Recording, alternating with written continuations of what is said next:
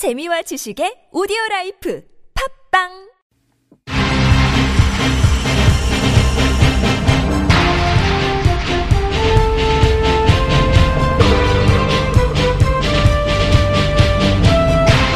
색다른 시선 이수기입니다.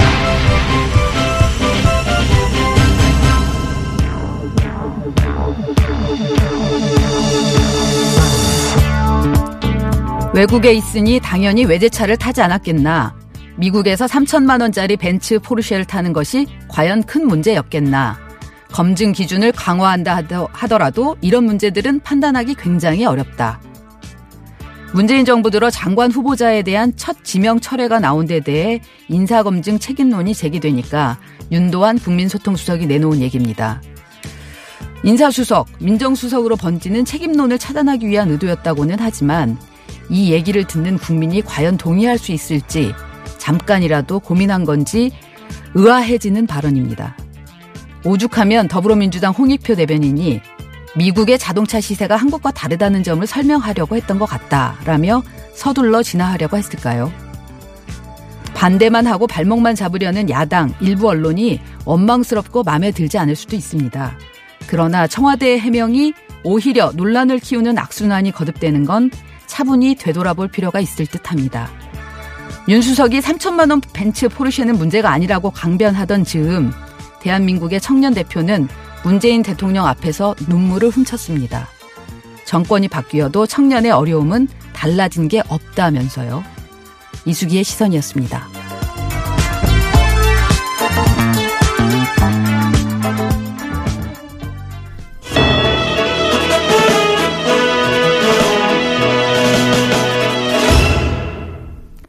놓치지 말아야 할 오늘의 뉴스 핵심만 쏙쏙 뽑아 정리해드리는 시간입니다. 원래 오늘은 오마이뉴스 과구신 기자가 함께하는 날인데요. 개인 사정이 있어서 같은 오마이뉴스 소속 유성애 기자가 나왔습니다. 어서 오세요. 안녕하세요. 오마이뉴스 네. 유성애라고 합니다. 네. 오늘 뉴스 잘 전달해 주시기 바랍니다. 네. 예. 그 김학의 전 차관 사건 네네. 전면 재수사가 시작됐는데 오늘 민감용 경찰청장이 정보위에 출석해서 한 얘기들이 있다며요. 네네. 예. 아, 오늘 오전부터 그 국회 정보위에 출석을 했는데요. 오전, 오후 모두 비공개로 진행이 됐고요. 네. 4시간 가까이 진행이 돼서 오후 5시 정도에야 다 끝났는데 저도 듣다가 나왔습니다. 아, 그래요? 그러면은 네. 끝났으니까 브리핑이 네. 좀 있었나요? 네네. 이혜은 위원장이 이후에 기자들과 만나서 관련 내용을 이제 브리핑을 했는데요. 네. 제가 듣기에 가장 좀 눈에 띄었던 내용은 경찰청장에 따르면 당시 김학의 전 차관 관련해서 경, 그 수사를 담당했던 경찰이 외압에 휘둘리지 않고 수사했다. 음. 전화를 받고 곤혹스러웠다. 이런 말을 했다는 겁니다. 그런 얘기를 했다고요. 네네. 당시에 네. 경찰 수사 담당자가 네네. 그렇다고 하면 이게 사실상 외압이 있었다는 거를 시인했다는 그렇죠. 역설적으로. 네네 말로 해석될 수 있는데요.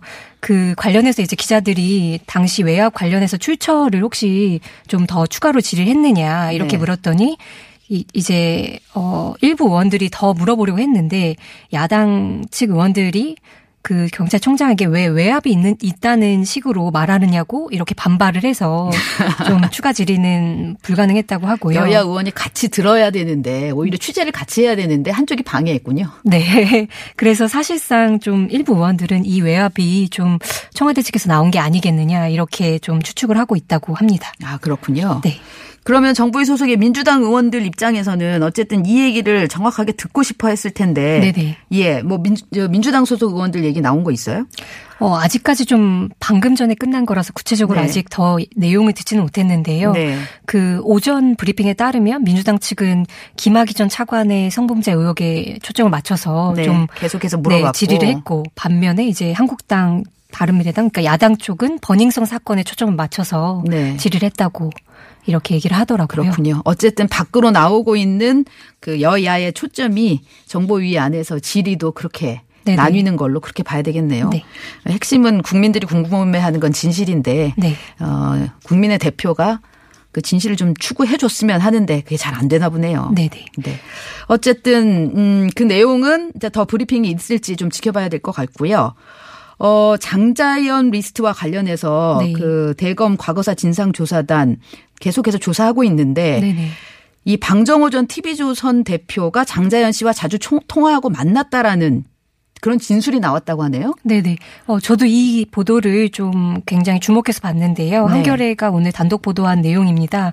그 이런 진술은 새롭게 나온 것인데 네. 방전 대표의 지인인 업체 그 김학묵의 대표가 이런 말을 했다고 보도가 됐고요. 네. 만약에 이게 사실이라고 한다면 그 장자연 씨가 정치계 혹은 재계 이쪽의 유력 인사를 상대로 이 이런 수시중과 성접대를 강요받은 정황을 입증하는 데 도움이 될 걸로 보여서 굉장히 주목되는 내용입니다. 그렇죠. 방정호 전 TV조선 대표는 그동안 어, 한번 술자리에서 본 적이 있는데 네네. 장자연 씨인 줄 몰랐었고 네.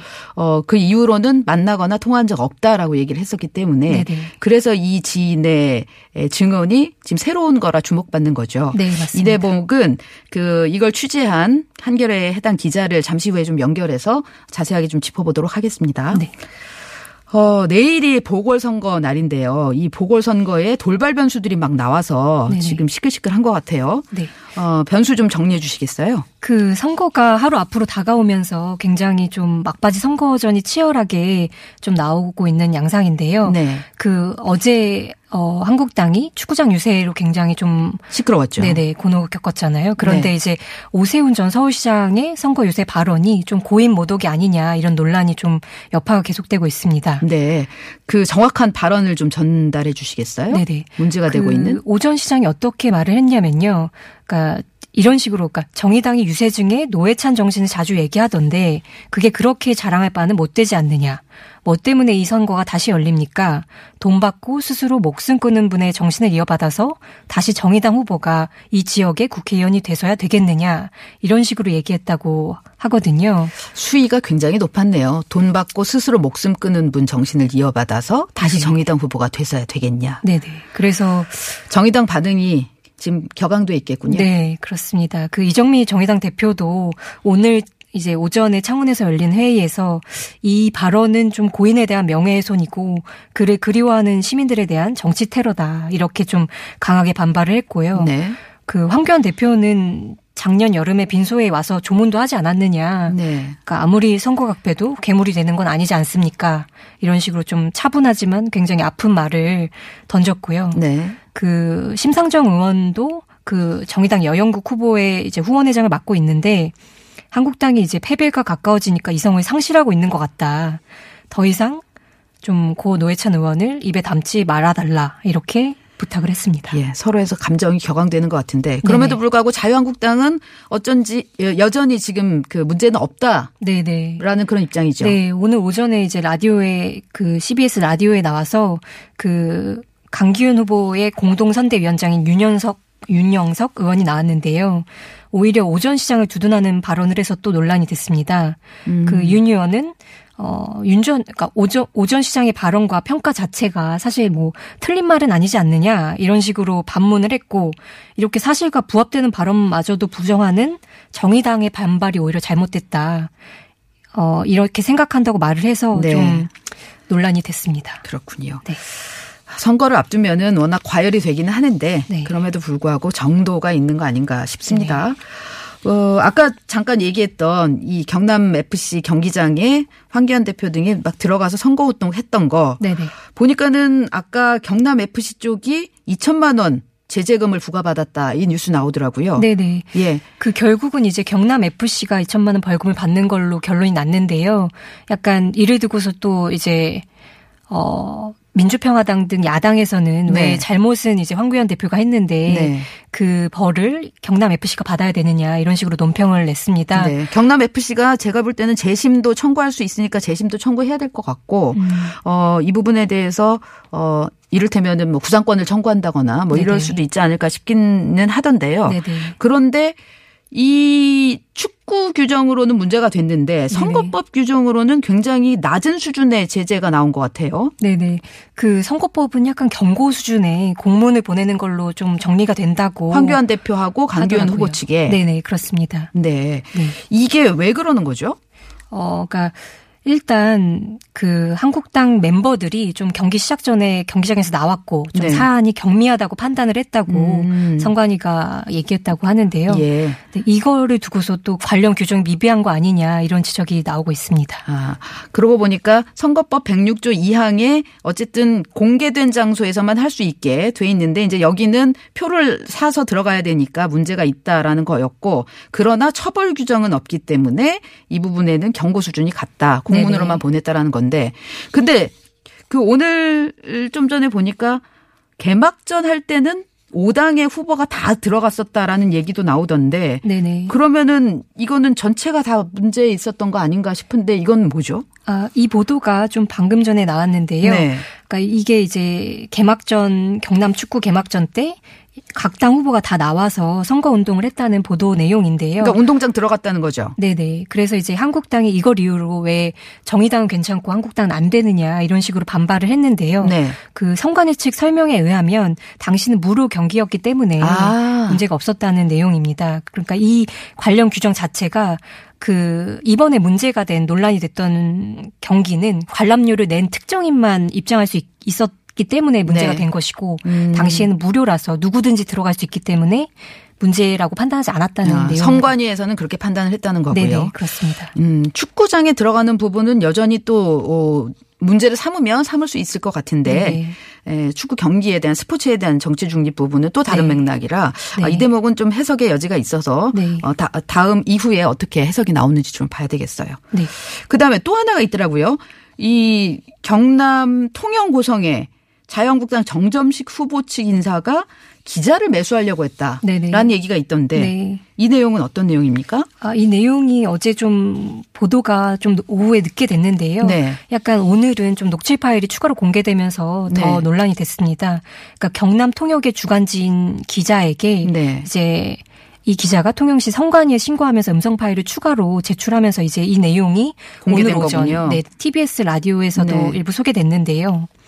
어 내용을 보면 이제 네. 50만 원을 기자에게 전달하면서 음. 왜 이렇게 자기 후보에게 그러니까 강기훈 후보 측에 음. 좀아 정점식 후보 측에. 아, 네네. 응. 죄송합니다. 정점심 후보 측의 측근이 이제 기자에게, 어, 돈을 건네주면서 왜 이렇게 좀 부정적으로 쓰느냐, 음. 좀잘좀 써달라. 내가 좀 후보랑 특수한 관계다. 이런 식으로 얘기를 하면서 좀 돈을 건넸다고 해서요. 네, 일단 건넨 거는 그러면 사실로 보이고 녹취가 나왔으니까. 네네, 그렇습니다. 그러면 정점식 후보 측에서는 뭐라고 얘기를 하고 있어요? 어, 이에 대해서 되게 강, 강하게 반발하면서 네. 좀 그게 아니라고 좀 강변을 하고 있거든요. 네. 그 돈을 건넨 것으로 지목된 당사자는 이것이 그 부정 청탁이 아니고 네. 설 광고 협조 요- 요구에 따른 광고비 또 경로금 차원에서 전달한 거다. 설이 언제인데 설 광고 협조 요구했다는 광고비라는 네네. 거죠? 그러니까 이- 약간 해명이 좀 궁색하죠. 어, 그리고 그게 50만 원이라고요? 네네. 그러면서 이제 다른 의도는 없었다 이런 식으로 반발을 하고 있고요. 네. 한국당 후보 측도 이렇게 기자들한테 문자를 보내서 어 우리 정정식 후보 후보 선거 사무소와는 아무런 관련이 없다. 어 그 사람도 에, 관련이 없다는 식으로 이제 선을 긋고 있다고 합니다. 나 그렇군요. 네네. 여기는 이미 이군현 전 자유한국당 의원이 이 불법 정치자금 음, 법으로 어, 의원직을 상실해서 치러지는 선거기 때문에 이 네네. 대목은 좀 어, 굉장히 사람들이 그 어, 주목해서 보고 있는 거거든요. 네네. 그래서 이런 일이 벌어지면 안 될 텐데 네. 이게 어떻게 처리되는지 한번 지켜봐야 될 것 같습니다. 네. 예, 오늘을 준비한 이슈가 있는 여기까지 진행하도록 할게요. 오마이뉴스의 유성혜 기자였습니다. 고맙습니다. 감사합니다. 색다른 시선 이수기입니다.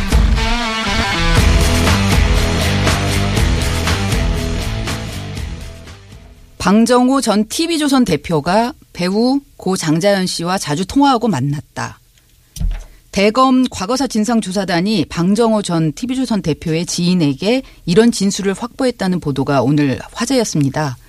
TV조선 측은 그런 사실이 없다면서 이 보도에 대한 법적 대응을 예고했는데요.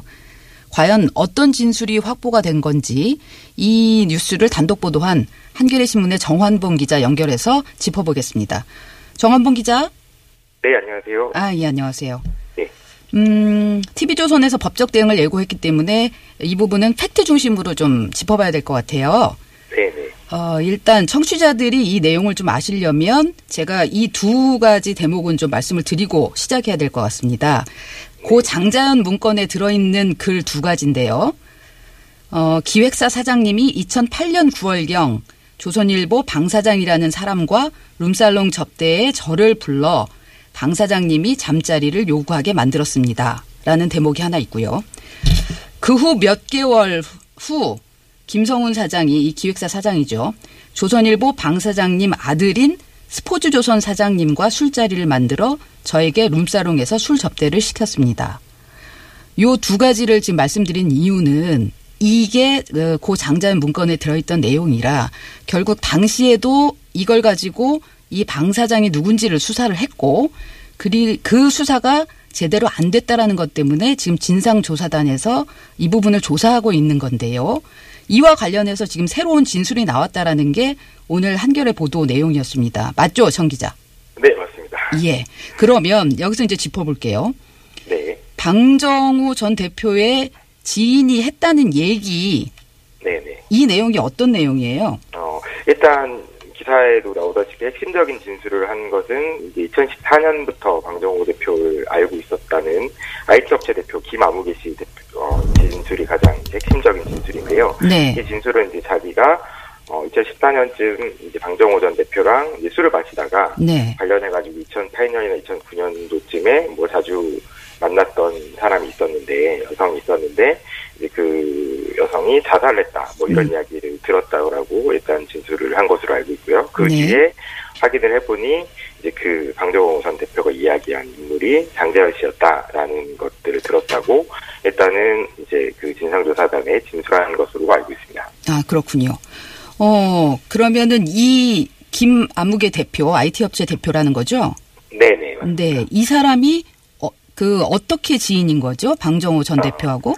일단 이제 이분은 2014년에 한 대기업 회장 아들한테 방정호 전 대표를 소개를 받았다라고 네. 이야기를 하고 그 이후에 일부 사업도 같이 했어요. 그래서 어 이제 뭐 가령 방정호 씨 쪽에 이제 업체에다가 투자를 하기도 하고 그런 관계로 이제 좀 계속해서 이제 인연을 맺었고 어 자주 술자리를 되게 많이 가졌다라고 본인은 좀 이야기를 하고 있고요. 그 과정에서 장재환 씨 관련해서 이야기들을 좀 들었었던 것들을 방정호 씨, 방정호 전 대표한테 직접 들었던 얘기들을 인상조사단에 진술한 걸로 알고 있고요. 근데 네. 다만 지금은 약간 관계가 좀 틀어진 걸로 알려져 있습니다. 그리고 이제 작년에 이제 그 사기 혐의로 징역 9년형이 확정이 돼서 현재는 지금 수감돼 있는 상태라고 예 알고 있습니다. 아, 그렇군요.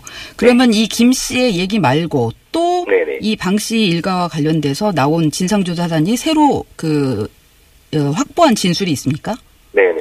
일단 뭐 이건 구체적으로 저희가 좀 확인되진 않았는데요. 네. 다만 뭐 다른 지인들 같은 경우도 통화를 한번 했다라는 얘기는 들었다라는 네. 정도로 이제 그 방정호 씨나 방정호 씨 측근을 통해서 그런 얘기는 들은 적이 있다라고 이제 이야기를 하는 내용들은 있는 걸로 알고 있고 다만 이 지금 이 진술들이 좀 의미가 있는 이유는 네. 이전까지 사실 방정호 전 대표는 아시다시피 어 모르는 사람이 다. 그리고 한 번도 연락을 하거나 만난 적이 없는 사람이다. 그 지금 이제 확인된 이제 2008년 10월 28일 날 유흥주점에서 만난 것을 제외하고는 한 번도 이제 뭐 연락을 주고받은 사이가 아니다라고 이야기를 한 거고 그날 유흥주점에서 만났을 때도 그분이 장자연 씨인지 몰랐다라는 거를 이야기를 하고 있어서요. 네. 그것과 좀 다른 톤의 이제 이야기들이 장, 어, 방정호 씨 지인들로부터 좀 나오고 있는 상황이라고 보시면 될 것 같습니다. 그렇죠. 지금 얘기한 대로 방정호 전 대표는 어 당시에 2009년 이 조사가 처음 있었을 때 참고인으로 가서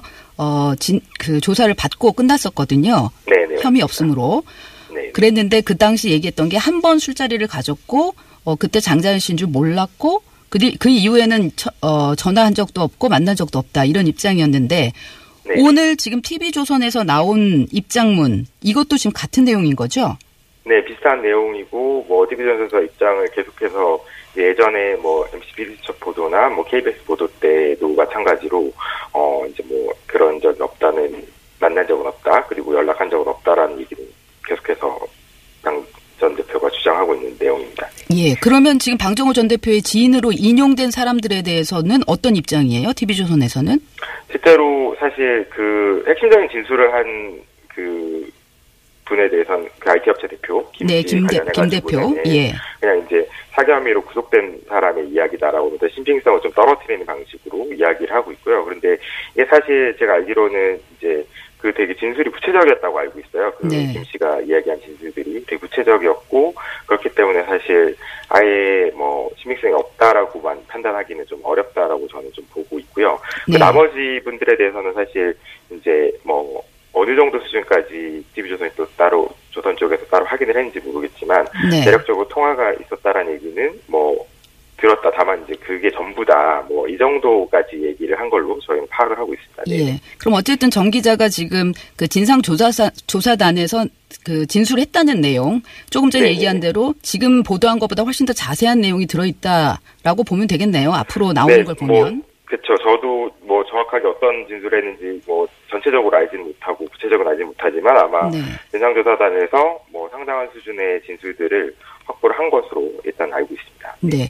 근데 이 방정호 전 대표에 관련된 진술은 그동안에 네. 장자연 씨 쪽에서도 나온 게 있었어요. 네네네. 그죠? 그 예전에 예, 예전에 시사인에서 보도를 한 내용이고요. 그 네. 방정호 TV조선 대표의 이름이 장자연 씨 다이어리에서 이제 여러 번 나왔다라고 이제 그 장자연 씨와 아주 친한 이제 이암기 씨가 뭐 진상조사단에서 이야기를 한 게 있고 그 다이어리에는 방정호 뭐 몇몇 시 미팅 뭐 이런 식으로 쓰인 메모가 있었다라고 이야기를 어, 했었던 적이 있습니다. 그랬죠. 그래서 요 대목들도 이제 앞으로 검증이 돼야 되는 대목 아닌가 싶은데요. 네. 근데 이제 아까 얘기했던 그 IT 업체 대표 김 모 씨 말고 또 네네. 다리 전, 전화했다 했었다는 얘기를 들었다는 그 기사에 보면 희우 씨로 나오던데 네네. 이 희우 씨 같은 경우는 그 방정호 전 대표가 장자연 씨를 만났던 그 룸사롱 자리에 같이 있었었죠. 네 네 그 자리에 그 있었던 걸로 알고 있고 근데 이제 다만 거기서도 이제 비슷한 진술인데 이제 네. 그뭐 정확하게 구체적으로 그분이 진상조사단에서 얼마만큼 이야기를 하셨는지 는 모르겠는데 제가 네. 파악하고 있기로는 아주 뭐 그 구체적 그때 당시의 만남이나 이런 것들을 약간 길지 않았다. 그 그때 방정호 대표도 그렇게 얘기를 하고 있거든요. 한 시간 정도 있다 자리를 떴다 네. 이렇게 얘기하고 있는데 그런 비슷한 취지로 이해씨는 뭐 여전히 얘기를 하고 있는 것으로 지금 알고 있습니다. 아 그렇군요. 네네. 그러면 이렇게 방정호 전 대표와 장자연 씨가 이후에도 통화를 했는지 아니면 만남을 가졌는지 이 대목을 사실 확인하려면 당시에 그 통화 기록이 있었어야 되는데 장자연 씨의 1년치 통화 내역이 2009년 수사 당시에 없어졌다고 지금 나오고 있잖아요. 네네. 진상 조사 조사단에서는 당시에 담당 검사가 개인적으로 보관하고 있던 이 통화 내역의 사본을 제출받았는데 이게 뭔가 원본과 또 동일하지 않은 걸로 보여서 네네. 이 부분을 밝히는 게 굉장히 중요한데 진상조사단에서 나오는 얘기가 있어요? 아, 뭐, 진사도에서 나온 얘기 구체적으로는 뭐 좀 더 파악을 해봐야 될 것 같고, 이제 네. 당시 수사가 자체가 좀 의혹이 많긴 많거든요. 네. 그래서 뭐, 실제로 이제 통화 내역이 2년치가 아예 첨부가 안 된 채로 지금 기록이 남아 있기 때문에, 네. 그 부분에 대해서는 이제 좀 의문이 되게 많고, 이게 왜 사라졌는지를 아는 사람이 거의 없는 그런 상황이고요. 그- 그래서 이제 진상조사단에서는 담당 검사가 당시 이제 가지고 있었던 어, 이 통화 내역을 받긴 받았는데 이게 경찰에서 이제 바로 제출받은 날짜 이후에 네. 이제 수정이 된 로그 기록이 좀 남아 있는 거예요. 물론 네. 이제 그 수정이라는 게 그냥 열었다가 닫아 닫았을 수도 있고 크게 안 건드렸을 수도 있지만 문제는 이제 그게 건드렸을 수도 있을 가능성이 있는 거잖아요. 그래서 사실 그때랑 똑같다라는 걸 증명해 줄 만한 어떤 어, 단서들은 없, 없는 상황이라고 이제 지금 파악이 좀 되고 있습니다. 아, 그런데. 네, 근데 그거를 실제로 이제 사실 삭제가 됐는지 안 됐는지조차도 지금 확인하기 어렵고 그런 상황인데 다만 앞서 말씀드렸던 이 수사 기록에 아예 통화 내 목록이 다 첨부가 안 돼 있었던 부분에 대해서는 네. 좀뭐 제가 알기로는 지사조사도 좀 경위 파악들이라든지 이런 것들을 하고 있는 상황으로 알고 있습니다. 네. 그것도 좀 결과가 나오는지 봐야 될 것 같고요.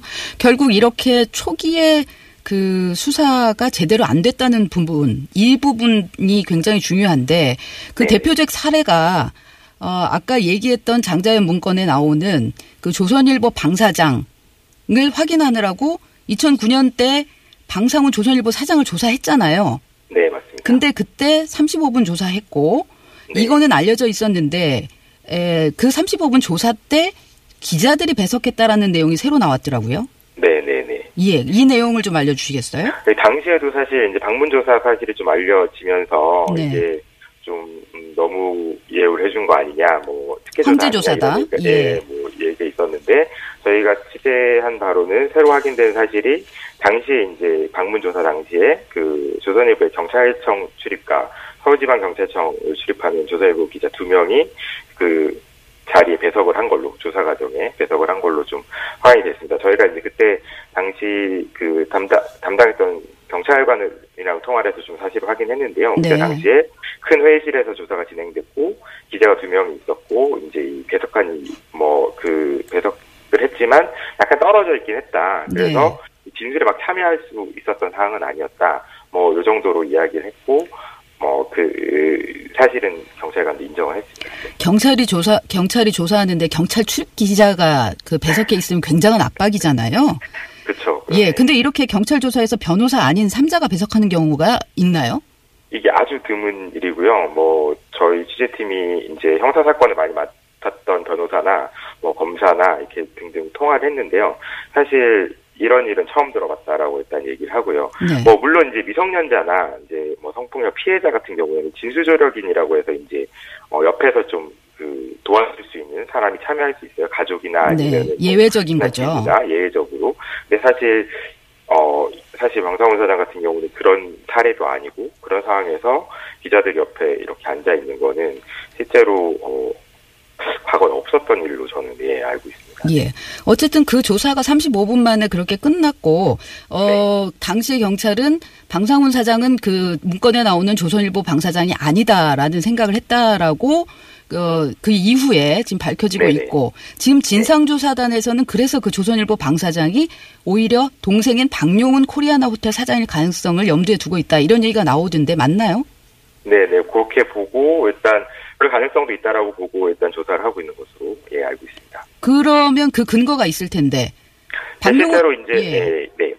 그 실제로 2000 아까 전에 문건에서 말씀하셨지만 네. 이제 2008년 9월이 지금 중요한 시기인 거잖아요. 조선일보 네. 방사장이라는 사람이 음사롱 접대 이제 불렀다라는 게 2008년 9월인데 일단 2008년 9월에 방용훈 사장이 참석한 술자리가 하나 있었던 거는 뭐 오래전부터 좀 확인이 됐고요. 네. 근데 어 근데 이 과정에서 이제 이 자리에 장현 씨가 참여를 했냐 안 했냐 요게 지금 커다란 쟁점이거든요. 네. 그래서 이제 그 관련해서 주변을 뭐 조사를 하고 참석자들이나 여러 사람들의 이야기를 들어본 걸로 알고 있고 그 과정에서 장현 씨가 있었을 가능성이 좀 있다라고 어, 느 정도 진상조사를 보고 사실 뭐 조사를 진행하고 있는 것으로 예 알고 있습니다. 네. 박용훈 사장도 당시에는 조사를 안 받았었는데 지금 진상조사단에서는 조사를 받았나요? 네, 진상조사단에서는 12월에 조사를 받았고요. 네. 다만 첫 번째 경찰 수사에서 이제 그 뭐 2008년 9월은 아니지만 네. 그 이전에 장재원 씨가 이제 방용 사장이 있었던 술자리 참여를 했던 갔었던 것들은 확인을 했거든요. 네. 그렇다면 사실은 약간 경찰이 의심을 가지고 그 이후에도 그런 일들이 반복되지 않았나 의심을 가지고 사실 조사를 하거나 적어도 참고인 신분으로라도 조사를 했어야 되는데 2009년 당시 수사 때는 한 번도 부른 적이 없고요. 다만 이번에 진상조사단에서 지난해 12월에 어, 방용훈 사장을 불러가지고 조사를 했습니다. 네. 어쨌든 10년 만에 진실 찾기가 이번에는 좀 성공할 수 있을지를 봐야 되겠는데 지금 얘기 들은 것말로 보면 약간의 그 가능성도 있기도 하고 또 여전히 그 증거가 좀 부족해 보이기도 하고 그렇습니다. 어쨌든 예 계속 관심 갖고 지켜봐야 될 것 같네요. 오늘 인터뷰 감사합니다. 네, 감사합니다. 네. 지금까지 정환봉 한결의 기자였고요. 어, 오늘 인터뷰와 관련해서 반론 요청이 온다면 바로 반영하도록 하겠습니다. 색다른 시선 이수기입니다는 TBS 앱과 50원의 유료 문자 우물정 0951 또는 카카오톡 플러스 친구로 여러분의 다양한 의견을 기다리고 있습니다. 월요일부터 목요일 여러분의 퇴근길엔 색다른 시선 이수기입니다와 함께하세요.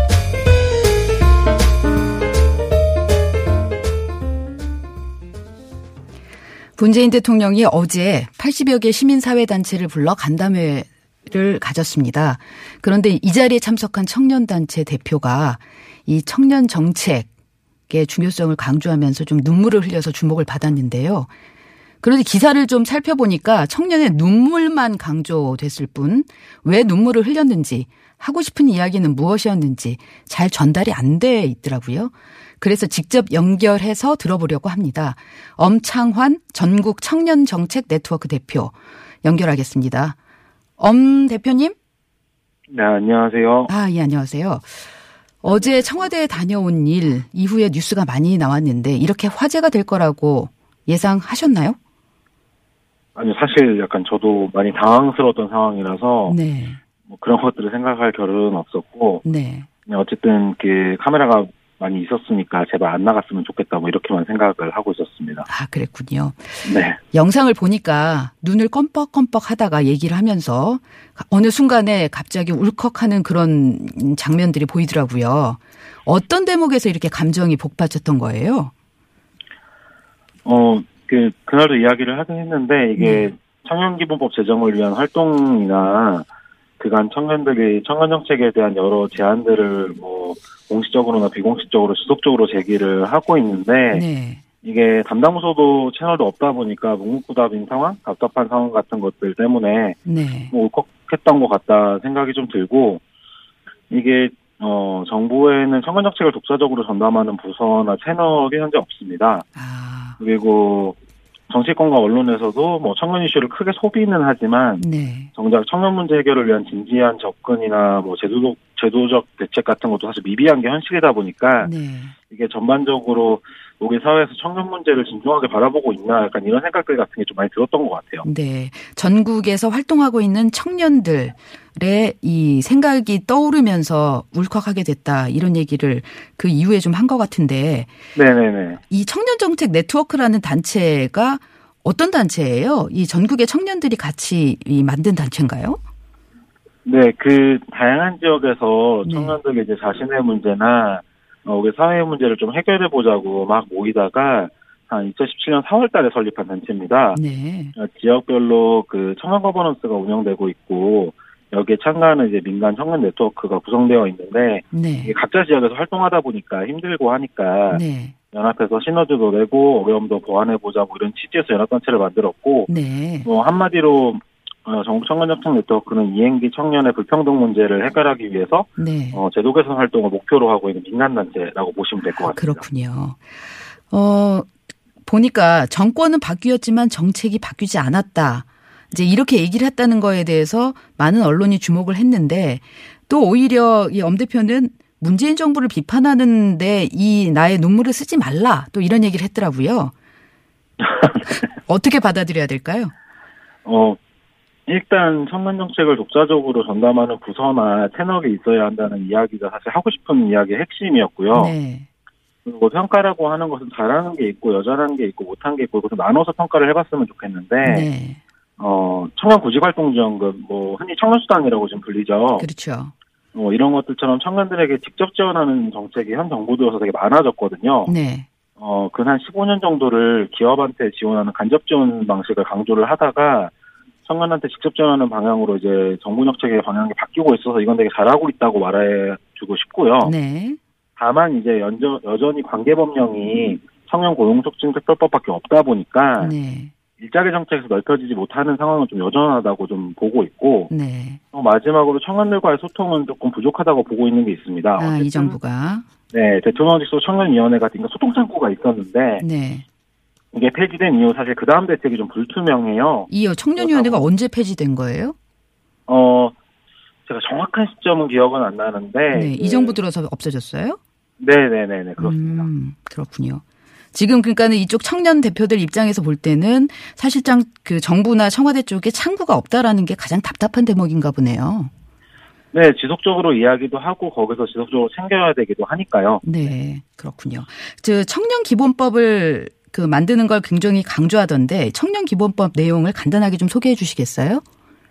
네, 그 청년 기본법은 한마디로 어, 기존의 일자리 창출 중심의 청년 정책을 일자리랑 주거, 복지, 뭐 교육, 참여, 뭐 문화 같은 것들을 포괄하는 종합 정책으로 바꾸기 위한 어, 청년 종합 지원법 같은 겁니다. 아, 어, 네, 우리나라에는 청년 관련 법안이 청년 고용 촉진 특별법만 존재를 하거든요. 네. 네, 상황이 이렇다 보니까 이제 청년 정책 일자리 편등을 벗어나기가 좀 어렵고 이 상황을 타개하기 위해서 지방 정부들이 노력을 좀 많이 했습니다. 네. 그래서 전국에 한 155개 정도 광, 광역기초단체에서 청년기본조례가 어, 도입되기도 했고 네. 17개 광역시도는 청년기본조례를 다 제정을 했어요. 예. 이게 이제 중앙정부만 받으면 되는 상황인데 이제 국회에서 개- 여전히 계류 중이기도 하고 좀 뒷전으로 밀리는 것 같아서 이런 걸 좀 대통령께서 직접 챙기셔야 될 것 같다 아, 이런 이야기를. 좀 네.